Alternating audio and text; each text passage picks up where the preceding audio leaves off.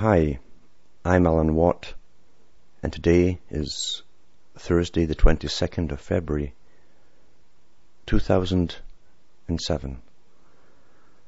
Uh, this month, February, is quite the, uh, the in-between month for splitting winter into the next phase of the of this year. It's sometimes the coldest nights.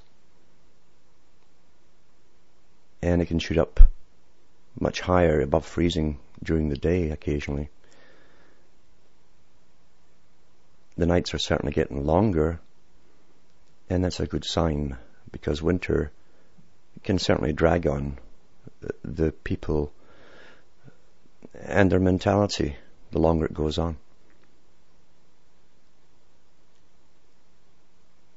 Tonight, I'd like to talk a little bit about the system which is coming in now to do with oh virtual realities.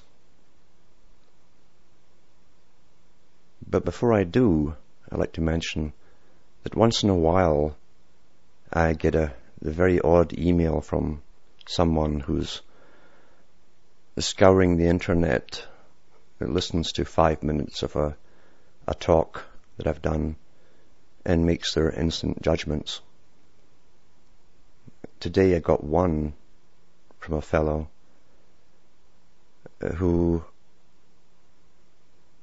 seems to think that I'm advocating oh, an overthrow or a complete change of the system. And he, he rounds it up by saying you're like everyone else.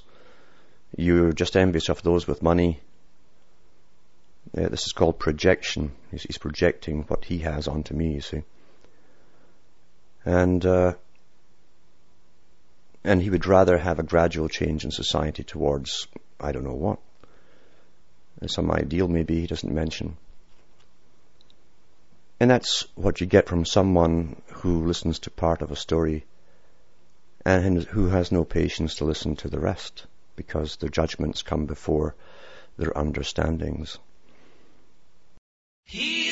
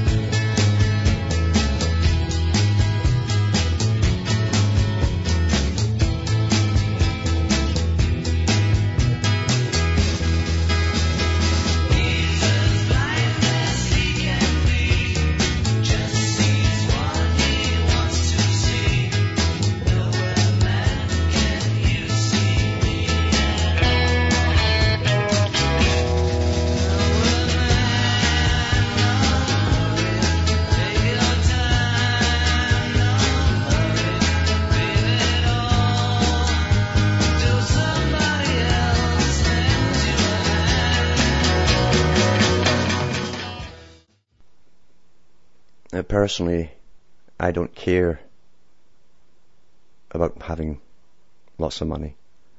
It would just be a burden. I've had lots of money in the past and walked away from it.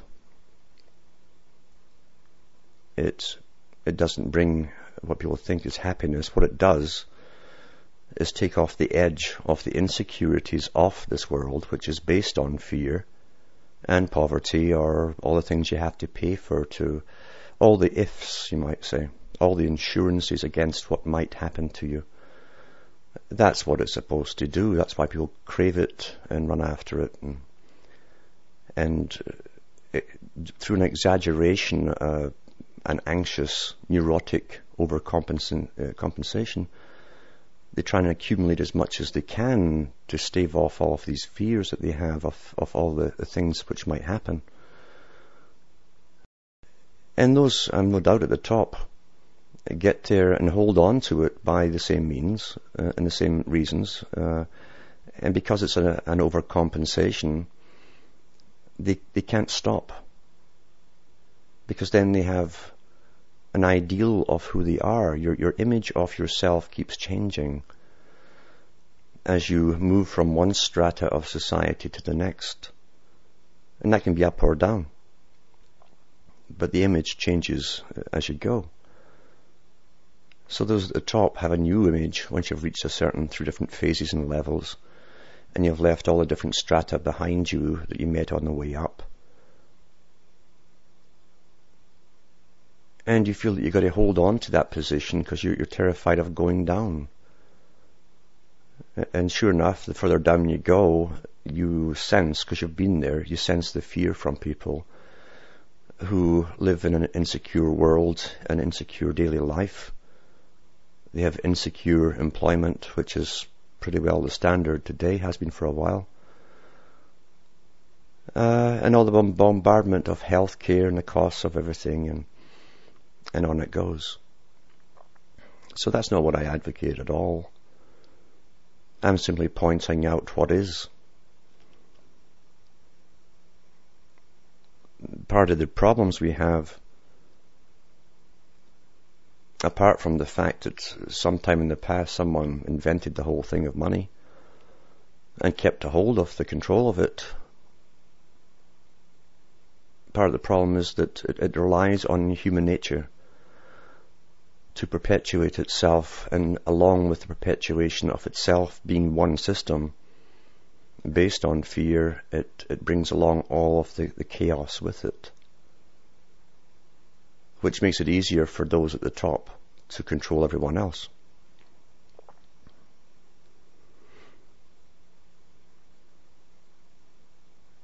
And it depends, as I say, on human nature. It is true that many of those who, who complain about a wealthy elite all the time and we saw this even in the communist, uh, the Soviet system, and the same in China. Uh, the ones who get into power supposedly opposing uh, tyranny and oppression immediately set themselves up in the same standards of those they have just displaced, which is generally way above the lifestyle of the population, the general population. So once again, human nature unfortunately, takes over and shows itself. Because no movement, which is simply based on the obvious materialistic oppressions, can truly bring along a shift in moralistic nature. It can promote moralistic behavior through propaganda, repetition, and exhortation. But it doesn't last forever. When we look at oh, the centuries and centuries of dry sermons coming from pulpits in churches that's what they tried to do was to exhort the people through reason and emotion into being good to each other, to make a society which would function, albeit a hierarchy at the top and a strata all the way down, but it made society function. That was part of the exhortations rather than have chaos ruling where everyone's fighting everyone else.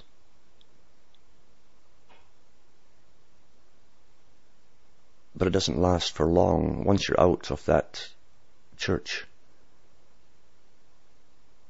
the message gets lost in the daily rush of life or the serious business of personal or family survival. And it's no different from groupthink the group. Very few groups actually aim for what they begin and set up to do and stay there, stay within the confines of what they set up for. They, because they form committees and it's in the nature again of humanity to, once they form committees, go into almost like think tank modes where they must come up with new and new and better ways of doing things until they have stratas of laws which are difficult to wade through and bureaucracies emerge and then they end up with a, a totally different direction from that which they initially conceived.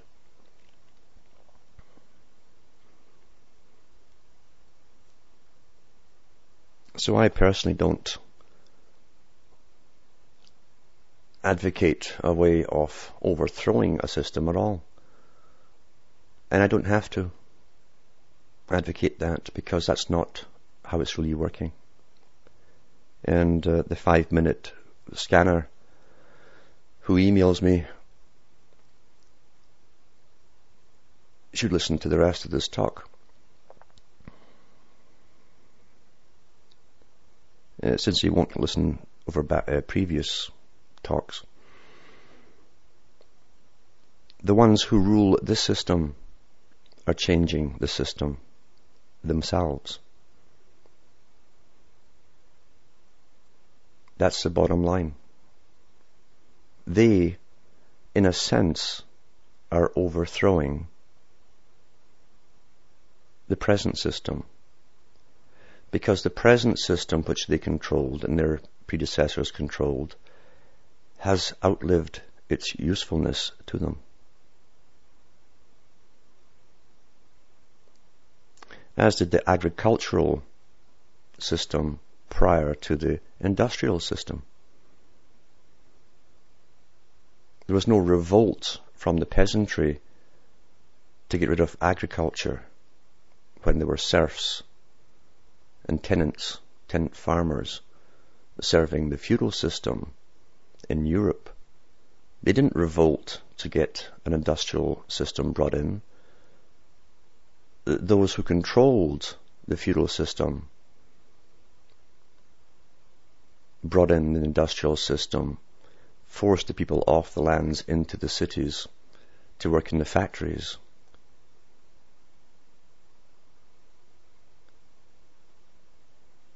Today, were post-industrial as taught in the early school system. No big secret there. Except maybe to parents or grandparents.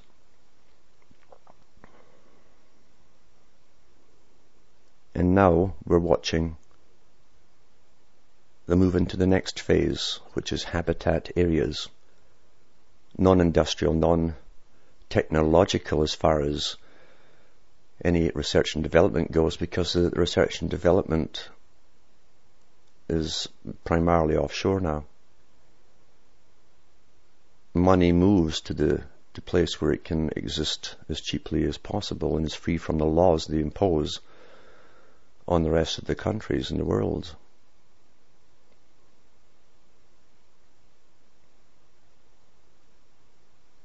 And they themselves are destroying what was the old building, the, the structure,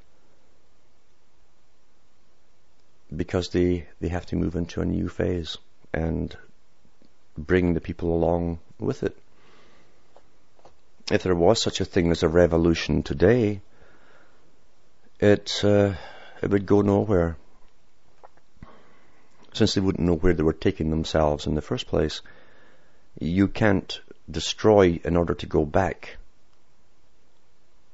to the previous system. Since you never owned that system, planned it, or had, had any say in it either, an elite owned it. And they're bringing the world into the next phase. So you can't save something which was never yours in the first place.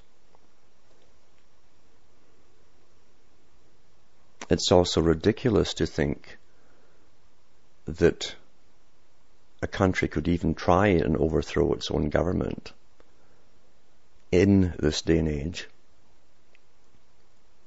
and expect the United Nations to stand by and watch it happen it would not stand by.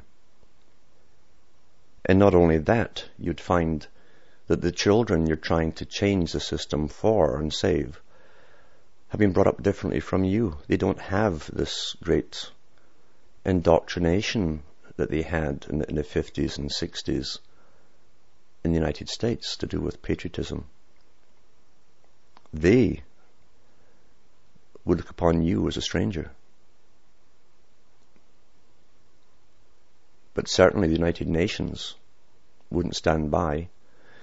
And you'd find your own sons and daughters wearing uniforms forcing you to go along with whatever was said by the, the dominant minority in your own country. This has been done before in previous times, in old histories. That's why in holy books they can tell you that the children will turn against the parents. A man against wife, wife against man. Because that's all been done before. It's just basic technique and long-term planning, implementation, and then you pull it off. And as the ancient Greeks said, if it's been done before in society, regardless of the custom or tradition, it will work once again if you know the formula.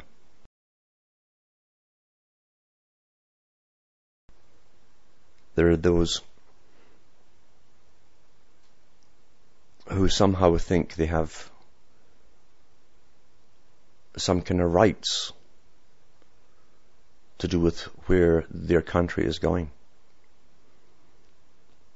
Yet anyone who wants to open the books and do their study, their, their work on the subject will find so many things have been happening that, that they were completely unaware of their whole lives with countless committees, countless foundations, countless non-governmental organizational groups funded by the foundations doing masses of work weaving this whole new world order together. And it was happening before we were all born. Only those who've been completely conditioned by television and television news where they don't mention all of this. Only those people will be oblivious to what's really been going on. And they'll be in shock because it hasn't been propagated over the main airstream or the, the, the written media or in their magazines. Listen, bits and pieces have been over, over the years, but not much at a time, never giving the, the complete picture. Little bits of information which float around there in the ether with nothing to tie it to. But if you go into university level books, you'll find this has been going on for generations. There was a massive build up in the 1800s towards the system which is coming in, a global system. And screeds of books written about it for university level. And once in a while, through the futuristic think tanks, they're allowed to put blurbs out into the regular media to pre-program you for the changes to come, as though it were quite natural. And to the average person, even those who freak out when you start to realize things are kind of wrong, to the average person, things are normal. The, the very quick changes that they personally experience don't seem to materialize so well. It's, it's, slow, gradual changes. Yet when you realize how many new laws you've adopted and had to comply with over the last 10 years or so, personally, uh, that's when you start to catch on of, of something's up. Something is up.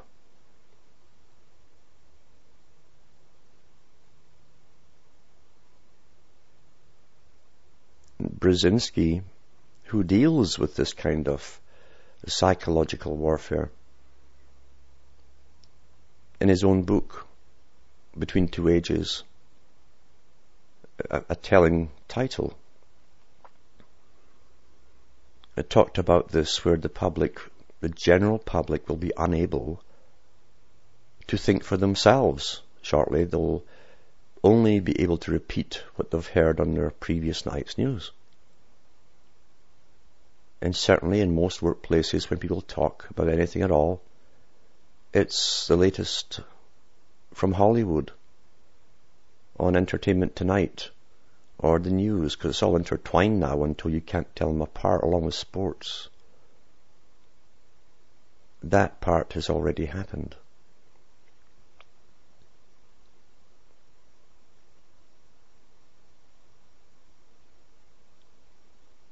Which leads me to my blurb tonight.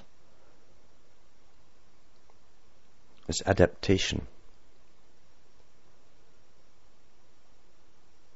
The ancients, the ancient philosophers talked about humanity being the easiest creature to manipulate into different ways of living because we are the most adaptable on the planet.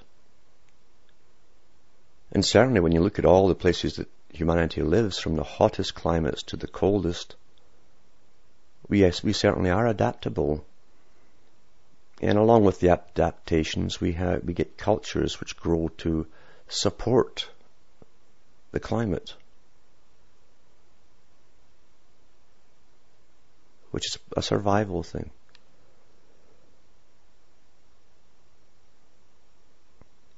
the thing that's taught now in universities,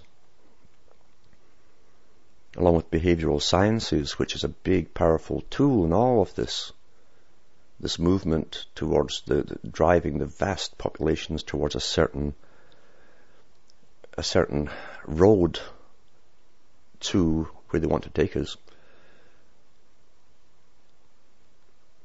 is the understanding of how we react to news, how we react to data on a daily basis, ongoing data, and how we adapt to the changes which come our way.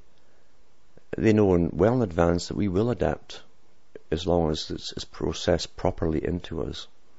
We automatically adapt because if you don't adapt, you die. And this is all part of the Darwinian school of thinking. we're supposed to now combine with the world of science and microchips and cybernetics into a next type of human and adapt or die. We have to have function in an economic system. It's taught in all the economics books that we have to have purpose in the system itself, the economic system, and you'll find in economics, there's no real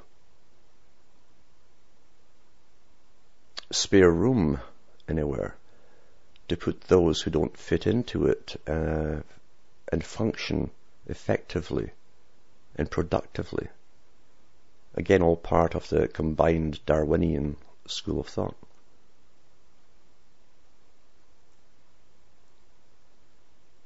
There's no room really for emotion so you have this fight between logic and emotion again, the, the two sides, the two hemispheres of the brain, often mistakenly called the male and female, and promoted that way deliberately.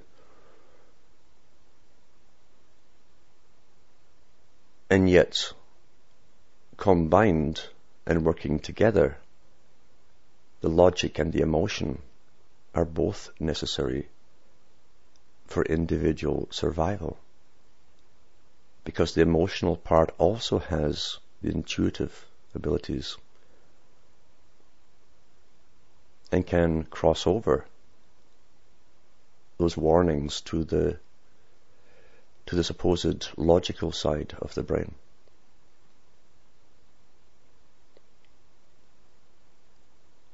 And that may even be because within humanity itself there is a devious nature. And so we have to be on guard against what appears to be logical, always logical. Because if you're logical, you're following a mathematical format where you will come to a predetermined conclusion by simply adding up the numbers that are presented. Never dawning sometimes that there could be a con behind the person who put the quiz out in front of you, knowing you'll go along to the end. It's the intuitive center that should kick in and warn the logic side to be careful on the last step of the journey.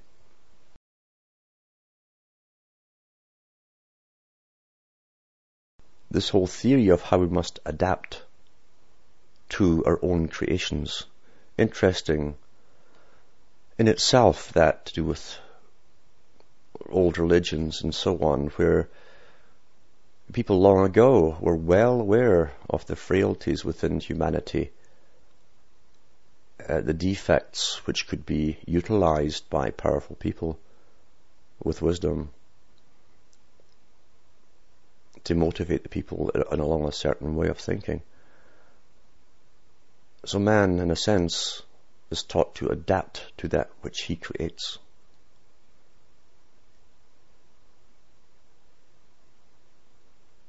The Darwinian theory doesn't always hold up because we didn't see them trying to put half humans joined to locomotive engines.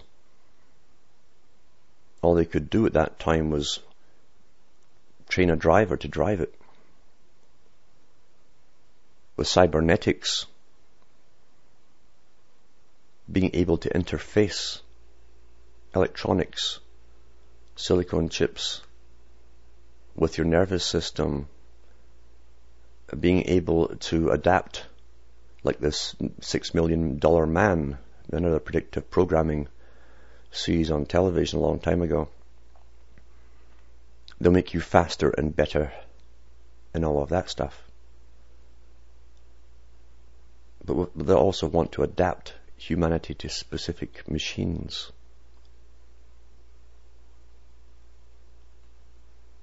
Without asking us, is this a good thing, bad thing? Do we want it?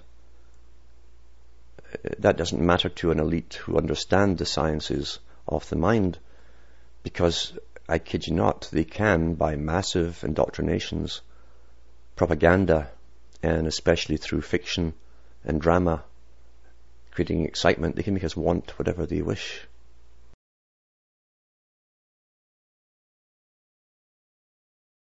A good example of this is just look at the cell phone usage.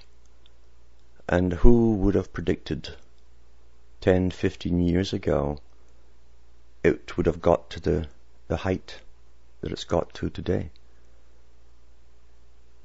the first thing you ask yourself is how on earth did people manage without them in the past? When they first came out, they were going to be promoted for businessmen on the move, instant access to information wherever they were, and how wonderful it would be, but it's spread out into the general society. And you can hardly go into even small towns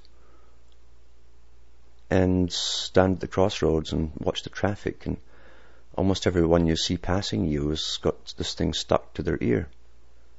The, the average person chatting all the time, all the time. Whatever they're doing, when they're doing their shopping in a store, they they're walking around the aisles muttering to themselves until you see there's a cell phone there. And step by step, even though the data has all come out concerning the fact that they are tracking you wherever you go. They've had that in major newspapers. Even when you switch it off. The towers and all the connecting mini towers monitor your tracks wherever you happen to be. And people don't mind that now. At one time people had nothing to hide, it's just that they respected their privacy and their right to privacy. Now that doesn't even matter to them.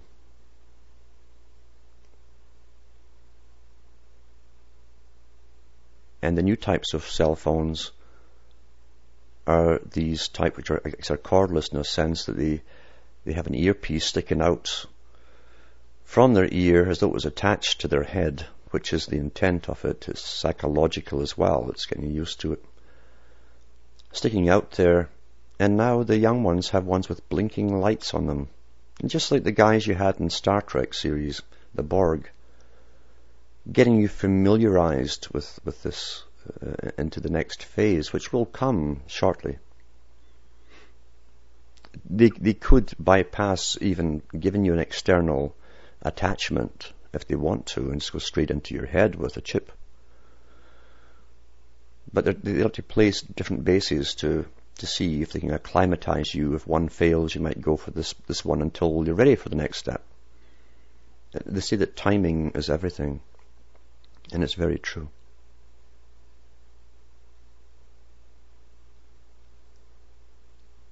I watched a program a few years ago on some of these games they had at the big uh, places like Disney World and in Canada there's a, a water world I think it is where they have these machines you get strapped into and you put the, the head mask on to give you a virtual reality and very quickly you find in, in this what you see, you're, you're climbing up walls and across ceilings and doing impossible things. And when you see the people strapped in there and their, and their arms are going like a spider, to them it becomes real very quickly. And what happens, and it's not because of chance, this was all done a long time ago, the brain will respond to this strange situation very quickly. It adapts very quickly. And you'll find that pathways spring up and data is transferred and bypassed old ones and new ones are set up to make you cope, to help you cope with this climbing on the ceilings and up the walls and down the walls. But what they found with it, with it was they had to make a law that you couldn't drive your vehicle for one or two hours after you came off this game. Because they find they found that so many of them were getting to their cars and, and driving off into walls and things or other people's cars. Because the brain had ad- adapted so quickly to this virtual world. And it, it was, although it adapts quickly, it takes time for it to get back to the normal. It takes longer. So that's how quickly the brain, it's almost as though the brain were set up for, in a sense, for this to happen down the road, isn't it? We have to admit that. It's odd. A little question mark there. Yet all the movies and so on are, are always been on about virtual realities and how we can create a, a, a computerized world inside the internet and live in it. They've had lots of movies out on that. Very exciting where you can have battles inside it and, and then the good guys always win, of course. Just like the old stories.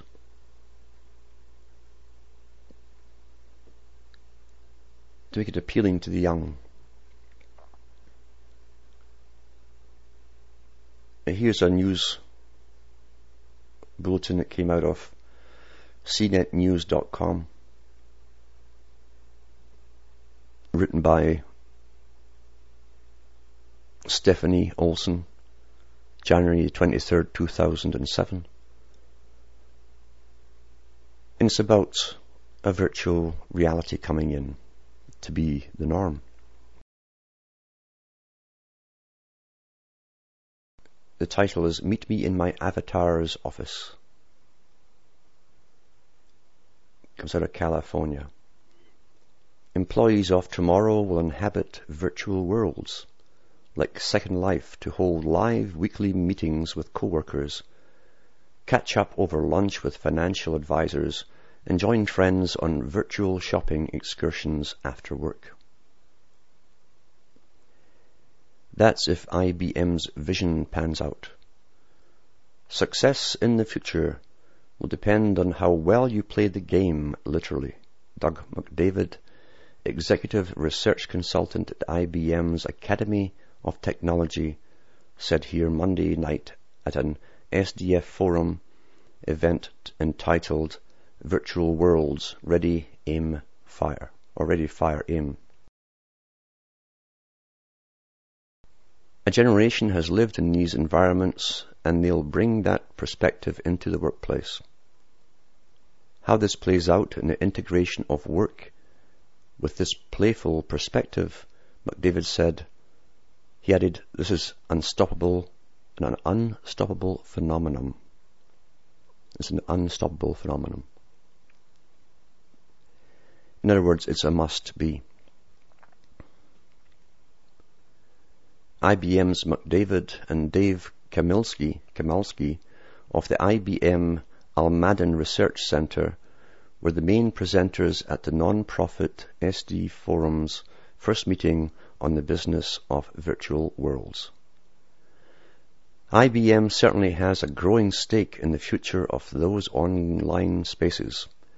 Evidence of the software giant's commitment to research and development for virtual worlds came this week when it announced a new social networking tool for the enterprise called Lotus Connections. Interesting term.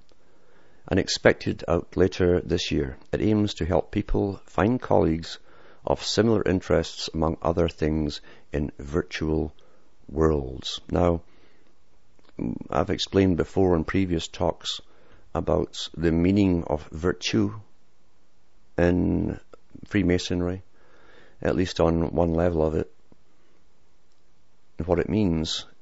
And then in virtual worlds, the term virtual reality is highly significant if you understand what it's really saying. Because all of the societies, which are really all one, in the world of secrecy that is, and odd ways of standing and flashing signs and talking, who go on and on about virtue and the virtues and what they are. They're taught and they take it for granted in their, their discussions with each other in their books that man will prefer being base rather than being good. And virtue is supposed to be a moral standard in, in the lowest sense of the meaning. A moral standard a virtue, a standard agreed by others. However, when it comes into virtual, it also retains the same previous meanings, but it also means almost the same. Almost.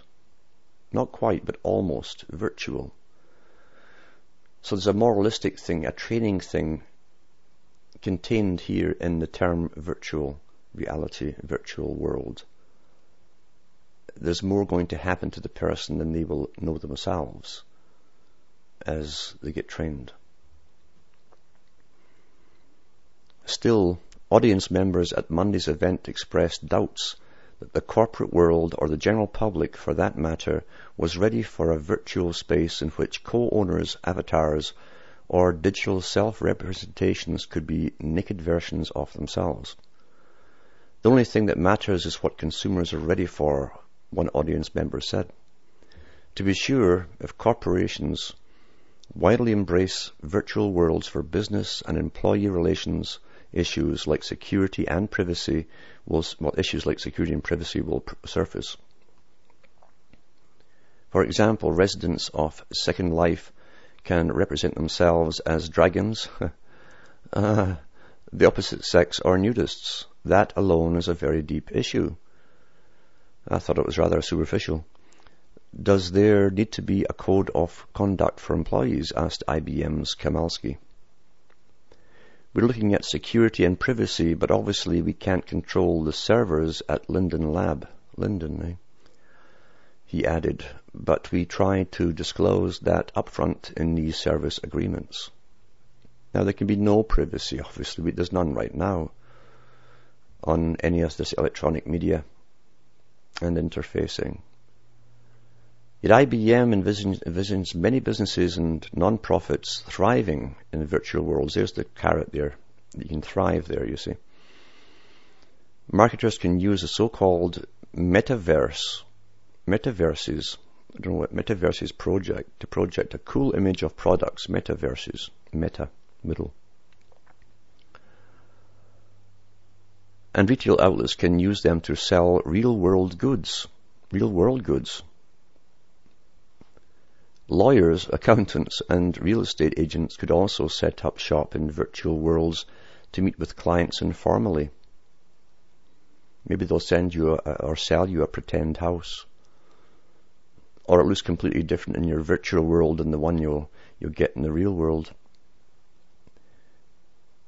Virtual employee meetings and business teleconferencing could also benefit from the fact that virtual world avatars can express emotion and gesture, adding life to otherwise remote events. In fact, IBM's McDavid said virtual worlds could ultimately be more of an affront to the airline business than teleconference services were like WebEx. A lot of this is a change of mindset, he said. McDavid compared the rapid evolution of virtual worlds to the early days of the internet, considering that interactive virtual worlds have come from nowhere to draw interest from celebrity bands such as U2. U2 news agencies like Fox and CNET networks, publishers of News.com, and academic institutions like Harvard University Virtual world years are to internet years what the internet years were to real years. Things are happening so fast, he said. Well, they're not really because they've had this technology and all this stuff for a long, long time. It's been dished out piecemeal when the public are ready for it, when they've been trained from the last place they've been in their headspace to the next. Interest from IBM, for example, has morphed from a handful of employees researching the sector in 2006 to the company owning more than 12 islands on Second Life and as many as 2,000 employees registered, registered as participants. Hard to read this. Welcome to IBM Island. Last April, the company started buying just a few islands in Second Life and then developing those internally. In the summer it launched its Forbidden City and Wimbledon Island, along with a digital community called 3D Jam, where employees could jam about ideas with family, partners, or co-workers. Sounds kinda sweet but sticky. In October, IBM unveiled its global connections, giving IBMers a virtual island where they can interact with company alumni. A month later, it bought 12 islands, including one that's become a virtual test store for Circuit City. The store gives shoppers a lounge-like experience of the retailer, which displays for the iPod and couches for sitting and gauging the right proportions of a new TV shopper's avatar. Oh, this is terrible because they don't put some the periods, etc., where there should be of a new TV. Shoppers' avatars can then click to buy products at Circuit City's real online store. This month, IBM introduced a prototype store for Sears, as well as its own island, Lotusphere. Remember what the lotus is, and you'll find that in old mythology, what it's supposed to do to you, where you do an awful lot of sleeping where clients can interact with IBM employees about Lotus software. And next week it will take the wraps off its Australian Open Island, where onlookers can watch the trajectories of balls hit in the actual sporting event or choose to see the game from the vantage point on an individual player according to IBM. So I guess the couch potatoes can sit there and live in sports land forever. Why is IBM so interested in seeing the virtual world succeed? Because, McDavid said, the company wants to attract and keep talented employees. A generation of kids, kids is little goats again, reared in virtual worlds like Second Life or MTV's Laguna Beach are eventually bound for a workforce that will need to cater to their experiences by creating virtual worlds for the corporate intranet. Intranet. Economically too, the world is migrating to a service economy, McDavid said while we're here. And it's all about people working together in these open, collaborative ways. The turning point has to do with the balance between individual, here we go with the last bit is the most important. The old, the old, old war between individual and social interests with, within capitalism, he said. Uh, that's the given here, you see. They're, they're laying down the rules which are not going to change. Uh, so, so money is, is still to be the thing we all work for, regardless if it's, if it's something you haul around in a cart, such as gold or silver, or, or something you stuff in your pants pockets like paper or coin, or it's blips on a screen, it's just a carrot, you see. It's how many, how many numbers do you have? How many numbers do you earn? So that's to be still used for a while. It won't be used forever. It's still being used as a tool. So the balance between individual and social interests within capitalism, he said. It is the swing of the pendulum. There's your Masonic statement right there, because they always talk about the swing pendulum goes from this to that, to this to that in extremes all the time, which is nonsense. They're planned that way. From the extreme individual to giving greater attention to collective well-being. Borg. Borg, Borg, Borg. Now, why is IBM talking about socialistic policies there? You see, it's supposedly a business corporation. Anyone who thinks these are independent businesses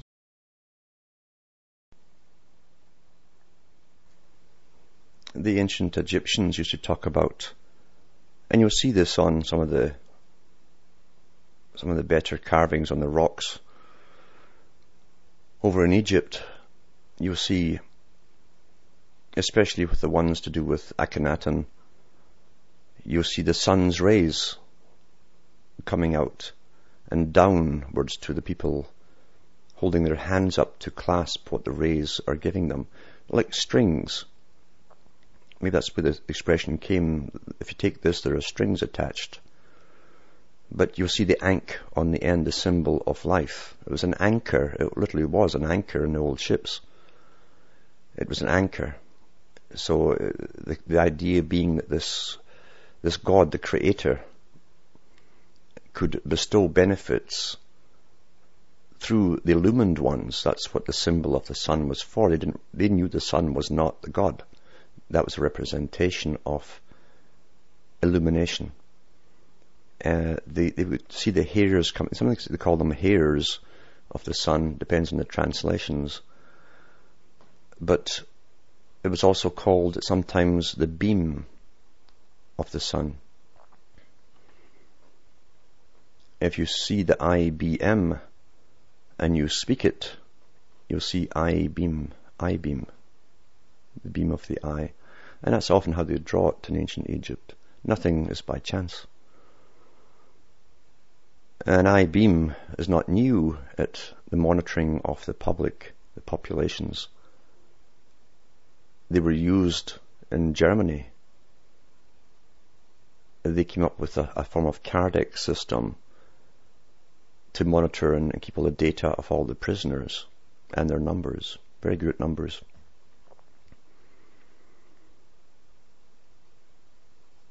This technology is just being dished out at the right time when we're ready for the next step. And they pretty well say that in there towards the end, as I said before, where uh, they say it's for a people who've been brought up with it, who are ready for the next step. Now this step coming up, I'm sure was ready a long time ago, but they have to always prepare the groundwork. They prepare the minds of the, those who will experience it so that they will accept it. That's why they say a generation of young goats or kids reared in virtual worlds like Second Life or MTV's Laguna Beach are eventually bound for a workforce that will need to cater to their experiences by creating virtual worlds for the corporate intranet. Like Ra being in there again. So you can check all that out at cnetnews.com. January the 23rd, 2007. What I mentioned earlier with with the cell phones now that stick to their ears and have blinking lights, this is all part of that training you to to the next step. It doesn't seem so bad. It seems quite natural to the youngsters as they progress from one part to the next to the next. They never think where it comes from or or why this particular device has been promoted above all others. They, they simply think it's very cool. It's published as being cool. They'll see their stars on TV doing it in, in drama shows or movies. And they mimic, as Darwin and others said of humanity, the young mimic what they see, what they like, they mimic and copy. Of course, Darwin was only quoting the ancient philosophers of Greece who said the same thing old sciences.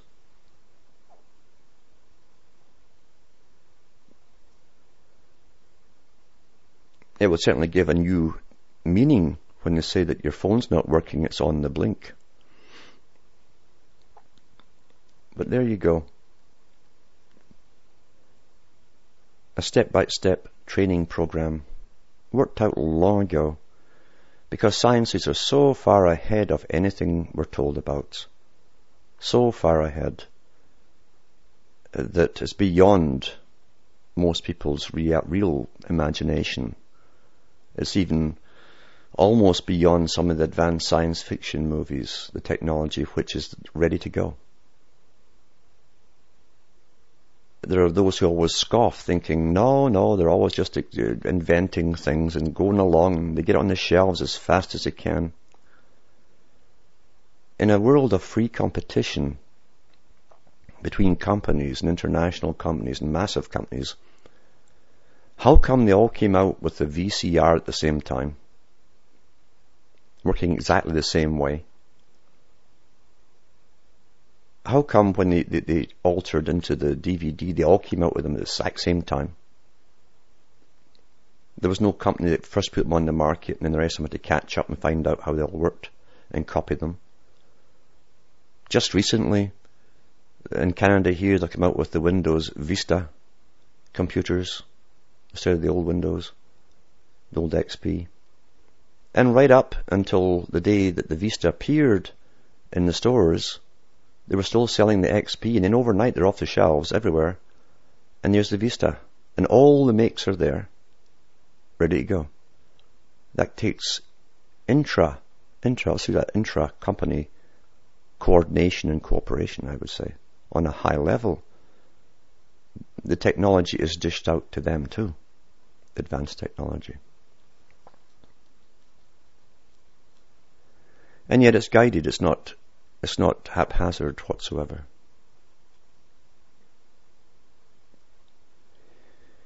They follow revelations of the Bible as a business plan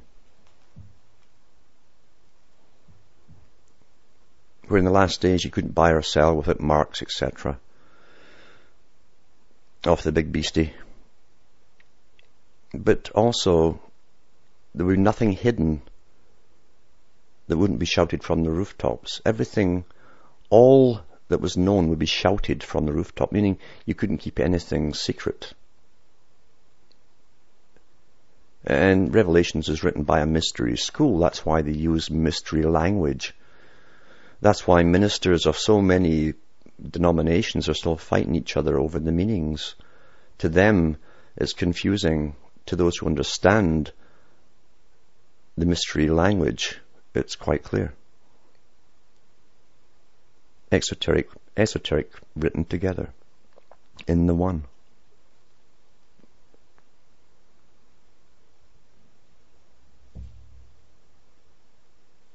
to those who follow Christianity as it's been given.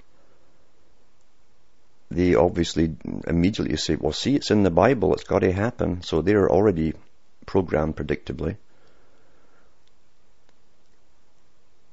And will ex- and look forward to it in a sense. Because to them that's getting to the end of the old nasty world where the brand new one will come. Even though they don't think past the next part, which is you'll, you'll get brand new bodies. You'll be transformed in a blink, the wink of an eye. I guess that's when they activate your chip. The new you, the total, real total makeover. Yet this was designed a long time ago. An awful long time ago. In ancient times it is true. They had their slaves numbered, and they did mark them, incise them, and tattoo them, and brand them. Yet they always knew that if they understood the secrets of nature, meaning sciences, they could get to a much higher level of doing it. So it's not impossible that they could plan that all that time ago. It's not impossible at all.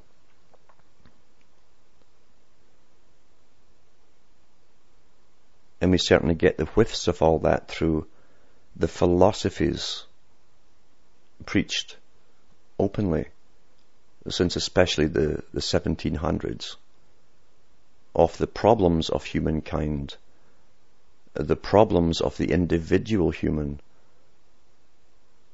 versus the collective security of society.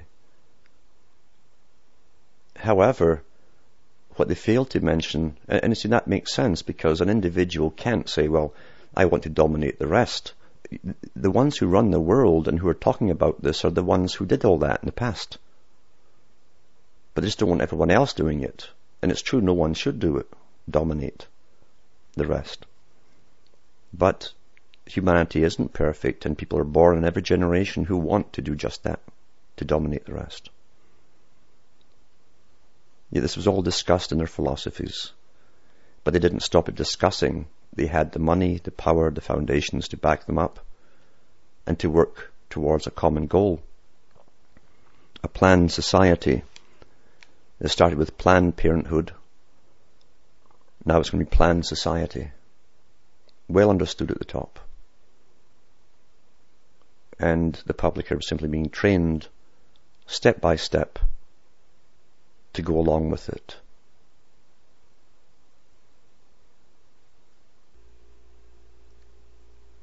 I don't give advice to people because you can't stop people from going towards the bait. You can't do it. They'll think you're crazy. To them it's a natural progression.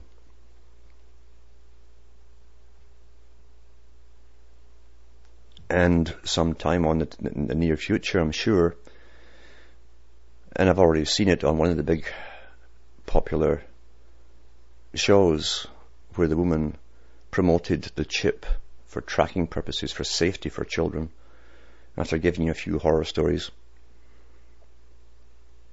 You'll see more of this being promoted by the stars whom people follow as almost gods, in fact. And if the big ones say it's fine, then they'll, they'll it's fine for me then. So and so said it's fine for me. And that's what they adapt to. They don't think things through.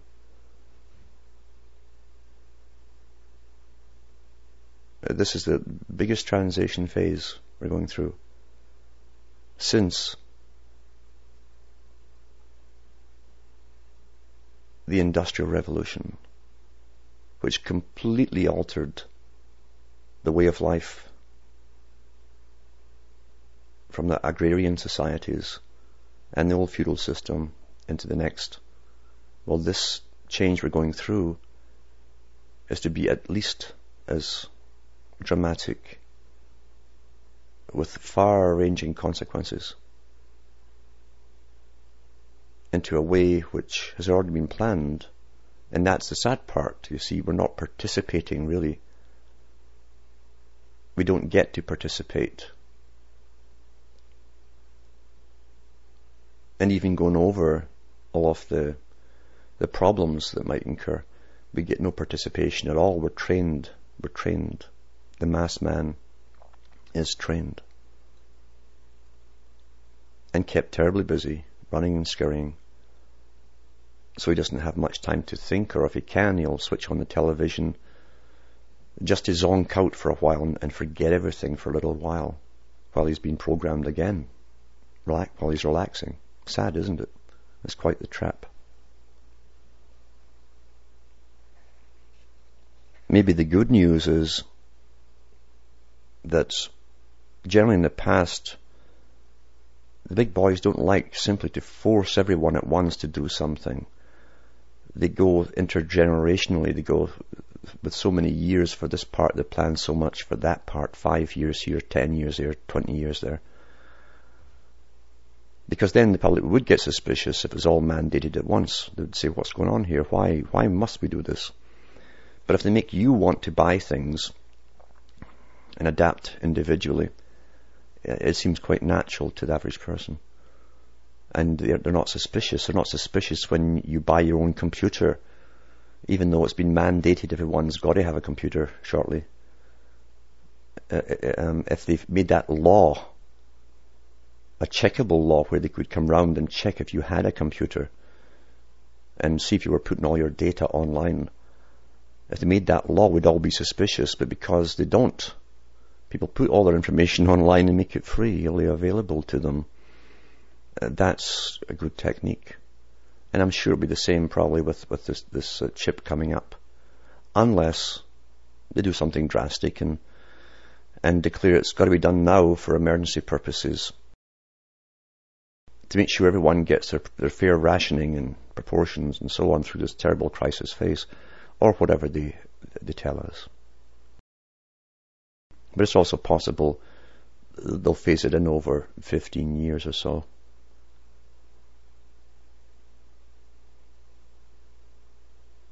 But this is the world we're being guided towards and have been already, just as our parents were guided to their part in it, to accepting the cultural and social value changes they went through.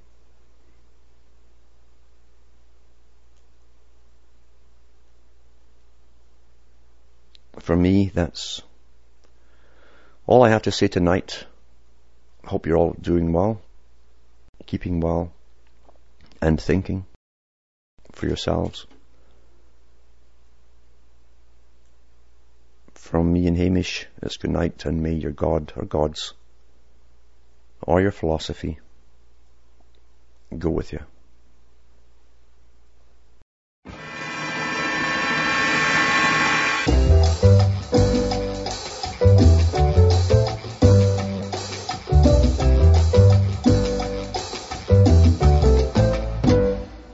It was a zombie jamboree, took place in a New York cemetery.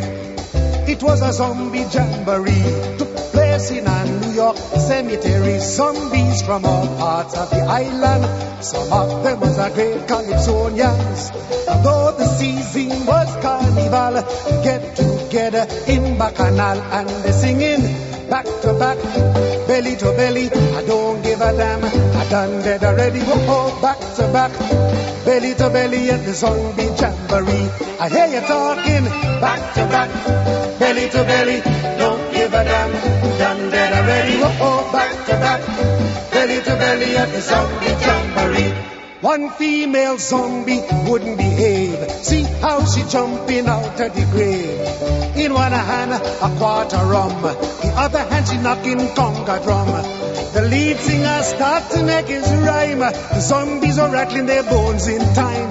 One bystander had this to say. It was a pleasure to see the zombie break our way. And they're singing back to back, belly to belly.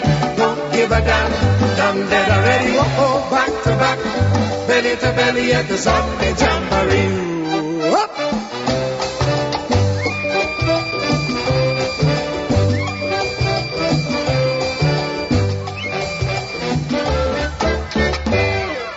I go and talk to Brigitte Bardot. Tell her Miss Bardot, take it slow. All the men think they're Casanova when they see that she's barefoot all over. Even old men out in Topeka find their hearts getting weaker and weaker. So I gon' ask her for your sake and mine, at least wear her earrings part of the time. And I'm singing back to back, belly to belly, don't give a damn. Done better ready, oh, back to back, belly to belly at the zombie jamboree.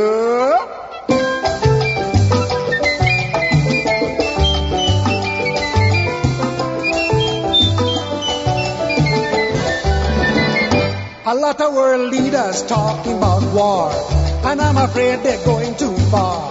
So it's up to us, you and me, to put an end to catastrophe.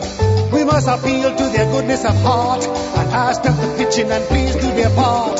Cause if this atomic war begin, they won't even have a part to pitch in and we'll be singing back to back, belly to belly, don't give a damn, done dead already, back to back belly to belly at the zombie jamboree.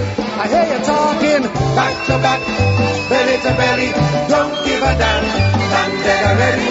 Back to back, belly to belly at the zombie, zombie jamboree.